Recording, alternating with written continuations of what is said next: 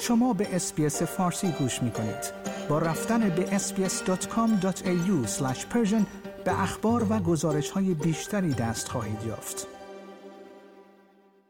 جاش فرایدنبرگ خزاندار و سایمن بیرمنگام وزیر دارایی استرالیا می‌گویند هزینه های مربوط به 35 سیاست اعلام شده توسط دولت در طول مبارزات انتخاباتی کاملا محاسبه شده است دولت آقای اسکات ماریسون نخست وزیر استرالیا اصرار دارد که دو و سه دهم میلیارد دلار تعهدات انتخاباتی دولت ائتلافی به بهای قطع خدمات اساسی کشور به اجرا گذاشته نخواهند شد.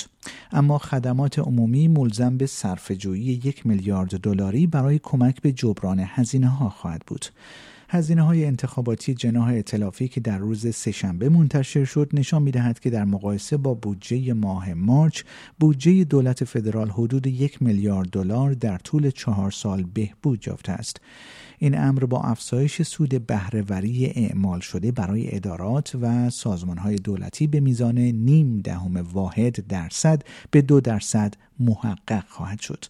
سامن بیرمنگام وزیر دارایی وعده داده است که این جویی به بهای قطع خدمات ضروری صورت نخواهد گرفت سناتور بیرمنگام به خبرنگاران در ملبورن گفت فرصتهایی در وزارتخانه ها در رابطه با مدیریت محل اقامت، فناوری، مشاوره ها و پیمانکاران و ترتیبات کارکنان آنها وجود دارد. و افزود اینها به هیچ وجه بر ارائه خدمات و پشتیبانی به استرالیایی ها تاثیر نمی‌گذارد خدمات اساسی تحت دولت ائتلافی تضمین شده است.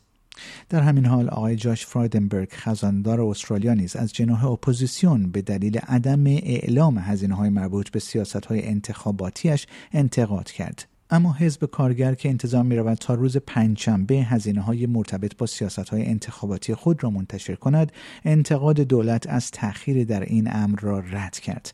پنی وانگ سخنگوی ستاد انتخاباتی حزب کارگر گفت که استرالیایی ها قبل از روز انتخابات از جزئیات این هزینه ها مطلع خواهند شد.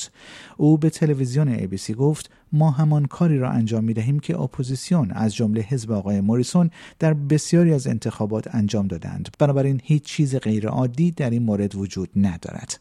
آقای فرایدنبرگ همچنین از سیاست مسکن دولت ائتلافی که به خریدارانی که برای نخستین بار صاحب خانه می شوند اجازه می دهد تا برای دریافت ودیعه به بخشی از مزایای بازنشستگی خود دسترسی داشته باشند دفاع کرد. او افزایش قیمت املاک به دلیل این سیاست را انکار کرد. آقای فرایدنبرگ روز سهشنبه به رادیو سی گفت می توانم از صمیم قلب بگویم که انتظار نداریم این سیاست تاثیر مادی بر قیمت مسکن داشته باشد. آیا می خواهید به مطالب بیشتری مانند این گزارش گوش کنید؟ به ما از طریق اپل پادکست، گوگل پادکست، سپوتیفای یا هر جای دیگری که پادکست های خود را از آن می گیرید گوش کنید.